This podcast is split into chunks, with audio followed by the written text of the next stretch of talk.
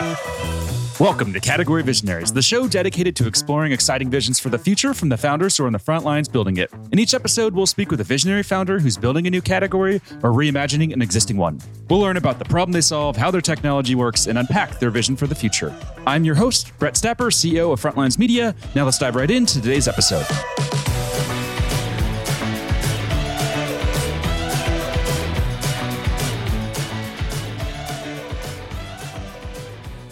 Hey everyone, and thanks for listening. Today I'm speaking with Chris Hare, CEO of PRTI, a waste to energy company that's raised over 25 million in funding. Chris, thanks for chatting with me today. Yeah, nice to chat with you too. Thanks for the invite. Yeah, no problem. So to kick things off, can we just start with a quick summary of who you are and a bit more about your background? Yeah, sure. So personally, I'm a Brit. I grew up in the UK, ran businesses, technology and, and industrial businesses early in my career. The company I grew up in today is part of Northrop Grumman then moved to the US in the mid 90s after building teams as well as being involved in building facilities in China, India, and elsewhere.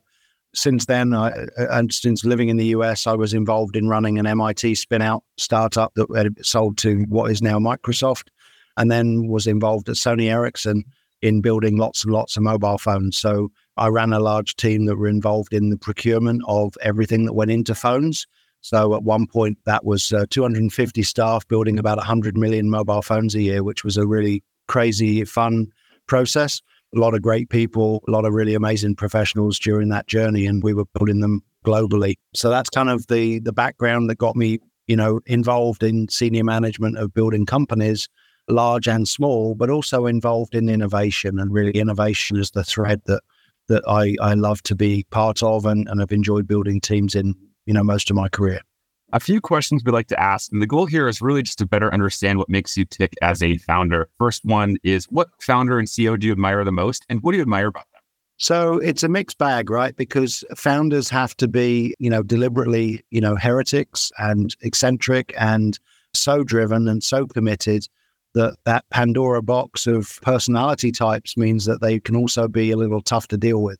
And I think that that's a challenge but I think you do have to, you know, admire their persistence. So, you know, it's present founders, it's present CEOs, it's people like Elon Musk, it's people like Jeff Bezos. Even go back a few years to Bill Gates when he was founding and running Microsoft, Steve Jobs, of course.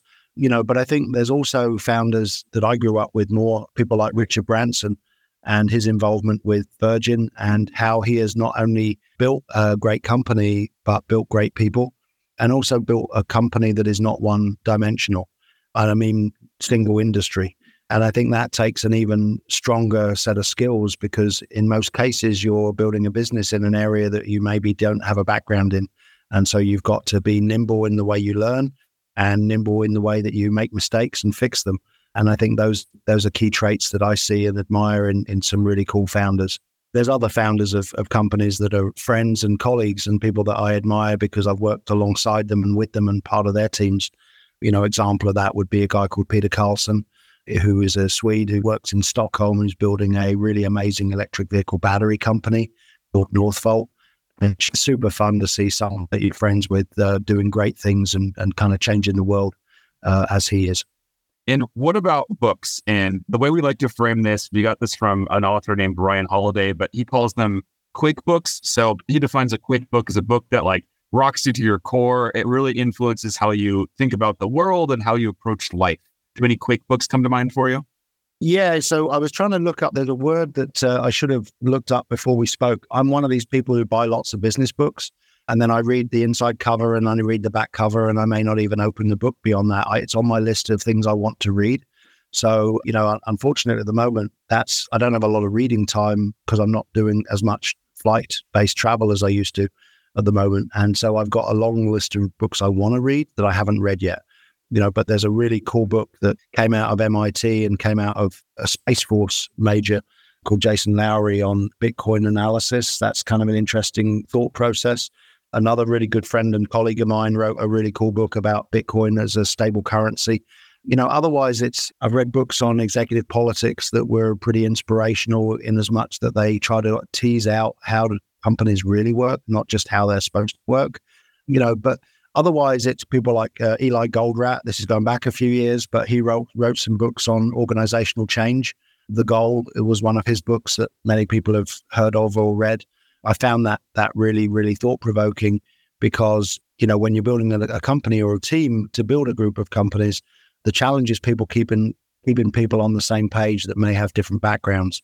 So having almost a common language between them also almost allows you to communicate in shorter sentences because you've the same book or you've been to the same movie or you've had the same analogies and that's that's important to help you as a business speed up in, in my opinion let's switch gears here and let's dive a bit deeper into PRTI. So, at a high level, can we just talk about the problem? So, I was reading some staggering numbers on your website about the waste tire problem. It's one of those problems that are out there that I, you know, maybe I knew about, but I didn't realize just how big, how bad this problem is. So, can you just paint a picture for us about the problem? Yeah, sure. So, vulcanization as a process, which most people are aware of, is how tires stay together. They're kind of stuck together. Vulcanization was discovered as a chemical process in the late 1830s. And since then, lots of people have tried to unvulcanize tires and really not been able to figure out a, a strong way to do it consistently or in a way that's really economically viable. You know, the reason this is a problem is that as a world, although there's lots of electric vehicles out there, you know, cars, bicycles, scooters, trucks, etc., are still using petroleum-based pneumatic tires. And you know, the reason I think this is a problem most people don't think about is you only change tires periodically. So you only worry about the cost or the disposal periodically. So it's not top of mind unlike things like your household trash or plastic bottles that are in front of you every day, right? It's top of mind. The problem breaks down this way. So in the US alone, we're talking about over 300 million tires per year thrown away. 300 million. So that's almost one per person per year in the US and in most of the world's developed countries. And those numbers shift around a little bit in terms of types of tire, sizes of tire, weights of tire, but a tire is a tire. And in almost all cases around the world, the disposal of them is really not recycling. It is stuff like stick them in a landfill or put them in the ocean or throw them over a hedge or bury them in the desert. There are some cases where they can be used as fuel or mixed in asphalt for putting on the roads. But most of these uses are really, really limited. And so, what we've set to solve really a largely unsolved and unknown problem that most people kind of have a wake up call when they start reading the stats, as you did, to say, hey, wow, that's a much bigger problem than I ever thought about it. And it's a waste of energy and it's a waste of resources. And surely someone's doing something about this. And I think that that almost is the cornerstone of most innovations is it almost too obvious, right? If somebody says to you, well, of course, somebody's already solved that and no one has. That's an opportunity. Let's talk about the solution then. How do you solve this problem? So basically what we have is a automated, proven and protected technology that takes tires and cooks them, warms them up to the point where they become a gas stream, a liquid oil, a solid fuel, and also we recover all of the steel that goes into tires. And by saying this is proven and this is automated, we've worked very, very hard for the last seven, eight years to take this technology from an infancy position right to a point where we've run it nearly 10,000 times, where we've processed 50 million pounds of tires, where we've run it for literally over 100,000 operating hours. And the reason we did that wasn't just to get rid of that material, it was to prove that we could before we started to scale. And the reason I mention automation is that, you know, when you try and grow a business, you fig- have to figure out how to run it, how to measure it, what to measure, and then what to do with the data once you've measured it. And so those actionable insights are really important. And you only get those over after a while of running this. And, you know, members of our team, our chairman, Jason Williams, our founders, you know, Wayne and Marsha and other other members of the team here, you know, we really worked hard to not only have something that satisfies a practical example and practical demonstration, but really scientific rigor. And we tried to do that very, very thoroughly. You mentioned at the beginning, you know, we've taken a lot of capital from ourselves and from friends and family. We've done that to prove the foundation. And that's what, you know, we believe we've done now. And so we're just on the path to uh, scale the business and start to solve more tires in more places. And can you tell me more about the founding of the company? So I read online it was founded in 2013. Where did the discovery of this you know, problem come from, and how was this solution developed, and where did the ideas come from? Yeah, so you know the founders had been successful in other businesses, and I joined the team in 15. So, so I'm kind of part of the reboot founding team, if you will. But the original founders in 13 had been successful in all sorts of other industries: the space program, construction, oil and gas, aviation, real estate. And what they were looking to do was really to find something that was interesting and solving a, a waste problem. They found a really smart team in Italy that had tried to solve a small amount of tires in their community. And they'd really got off to a great start. And then they got busy with other things. And so it evolved to a multi site, multi state, or multi province business. It was a single site. What we were able to do was agree a deal to uh, buy the technology, continue having the Italian team, some of them as our partners, but really to take the technology and scale it and really recognize that it's modular, it's small, it's modular. And by making it modular, you can solve the problem of not only the waste, but how does the waste move around? And this is really a supply chain problem because if you can solve the transportation, then you don't just solve the waste, you solve the waste in the community. And so that's what, you know, the founding team sought to do. And that's what we've been head down doing. But it's it was fun because the whole group, the group of us here now, we have very diverse backgrounds. And it's interesting after this amount of time that we are communicating on very disparate topics with very different backgrounds. And the build process of building the business, the technology, and the company overall there's really common themes. Running a business is running a business, doesn't matter really what shape or size or industry it's in.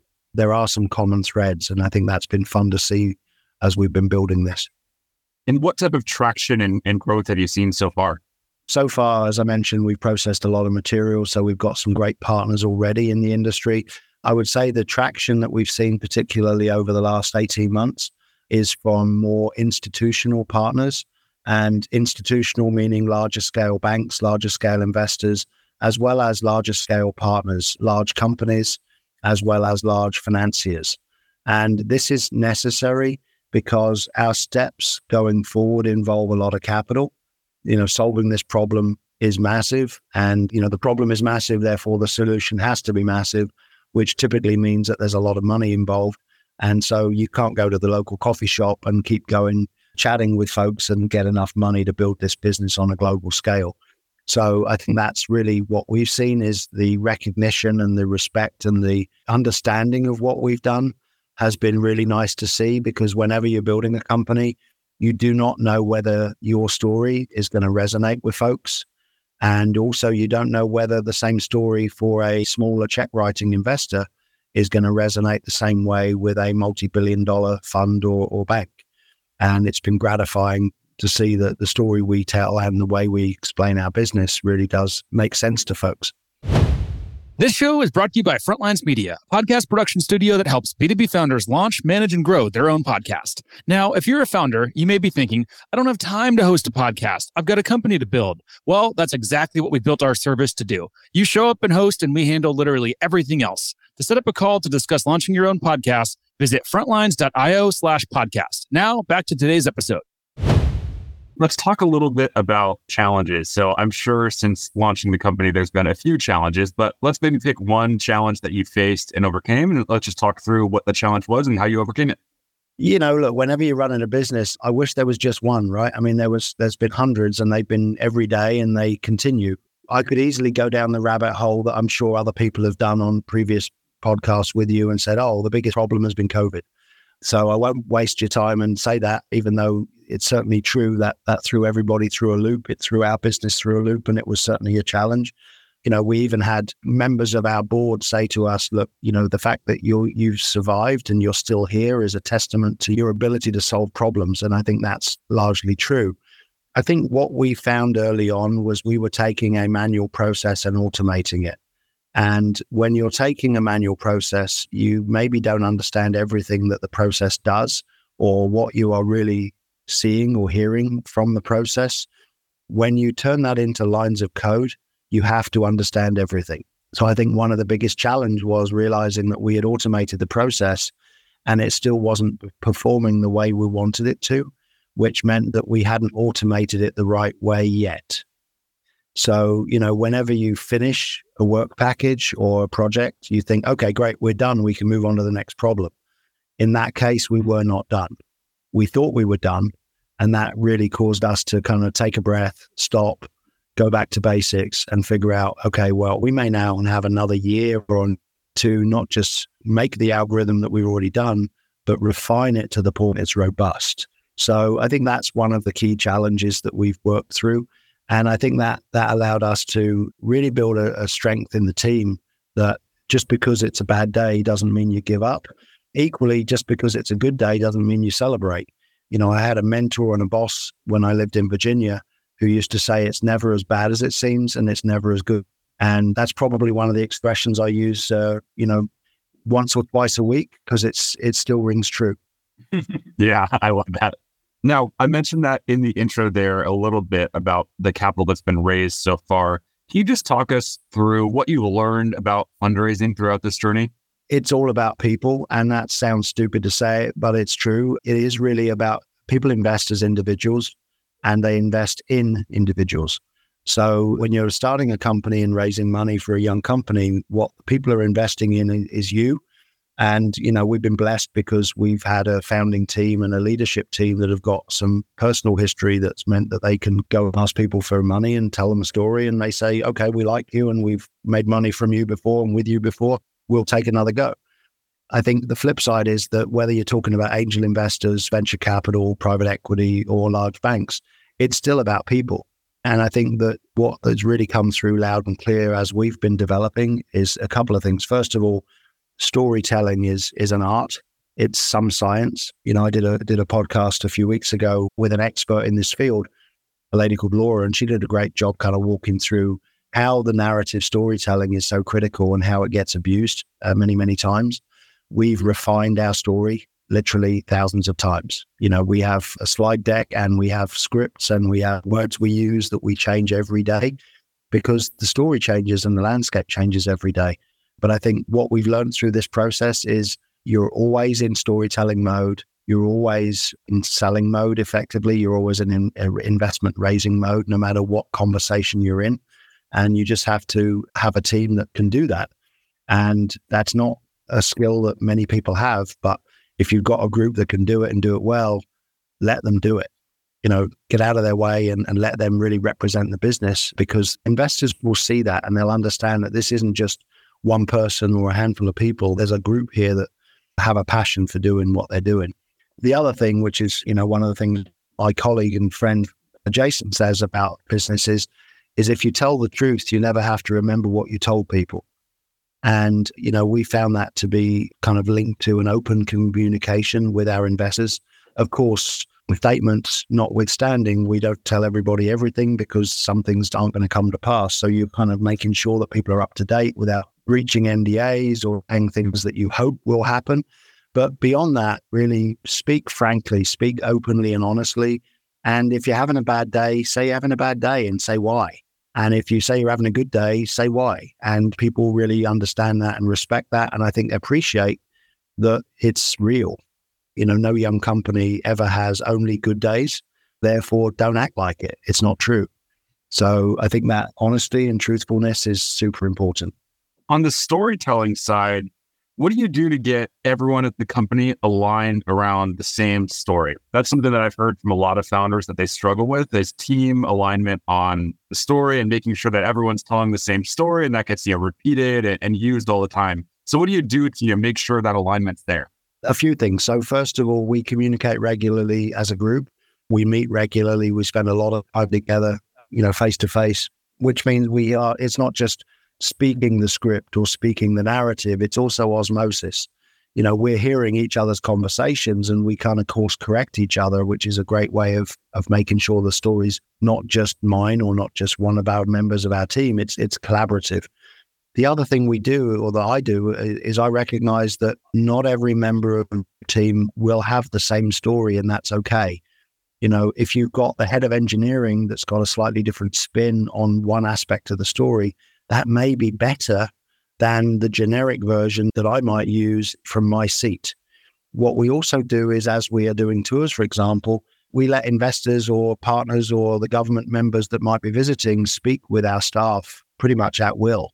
And what we tend to find is that if they speak to someone and ask them a question and that question is answered in a very similar way to the way they may have heard it from me or from others, that adds credibility because it's it means that we've not overscripted. It means that it's authentic and that message gets through.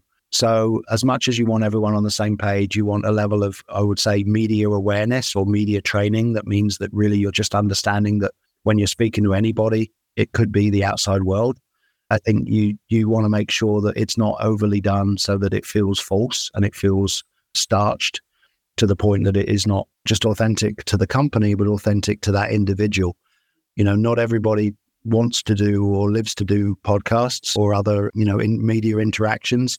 That's okay. Everyone's got a role to play.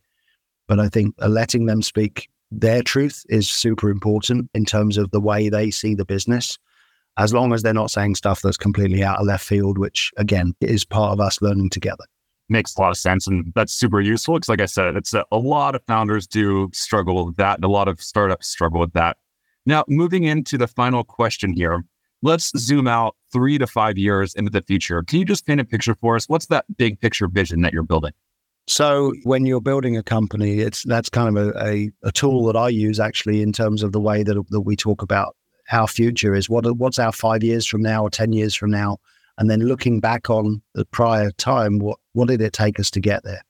I had a couple of those conversations this morning. Actually, I think you know I would like our technology and our company to have much broader reach in the next five years. I would say that it needs to be solving this problem on a larger scale domestically and internationally in order to do that means adding to the team, adding to other investors, maybe even adding to ownership structures such that we're part of a larger group that is solving this problem in a bigger scale. So I think we believe that we can harness value from this waste stream in a way that's not been done before. And, you know, the better thing than doing one at a time is to do a few million at a time or to do tens of millions at a time. So I would see us having multiple sites in multiple locations and starting to become recognized as a company that's really doing good and making money. And, you know, the more money you make, the more good you can do, right? Philanthropy starts with having a net worth in the first place. And I think we see the business the same way. If we can build a strong business uh, with strong economics, then we're seen as a business first and an environmental and a, and a renewable solution second. And, and that's okay. Amazing. I love the vision. I love the problem that you're solving. And I love the approach to building the company here. We are up on time, so we'll have to wrap. Before we do, if any founders listening in want to follow along with the journey here, where should they go? Yeah, so our website is prtitech.com. So prtitech.com. You know, get in touch. As I mentioned, we've got lots of stuff that we're doing. You know, we need lots of help. We like helping others too. Uh, bandwidth, you know, if there's bandwidth, we want to help. And also, you look, what we like being surrounded by smart people because we don't know it all. We're not even sure we know the right questions some of the time. So the more people around us that like what we're doing that can help, the better. Amazing. Chris, thanks so much for taking the time to chat. Really appreciate it and really enjoyed this interview. Not at all. Thank you for the invite. Appreciate it very much. All right. Keep in touch. This episode of Category Visionaries is brought to you by Frontlines Media, Silicon Valley's leading podcast production studio. If you're a B2B founder looking for help launching and growing your own podcast, visit frontlines.io slash podcast. And for the latest episode, search for Category Visionaries on your podcast platform of choice. Thanks for listening, and we'll catch you on the next episode.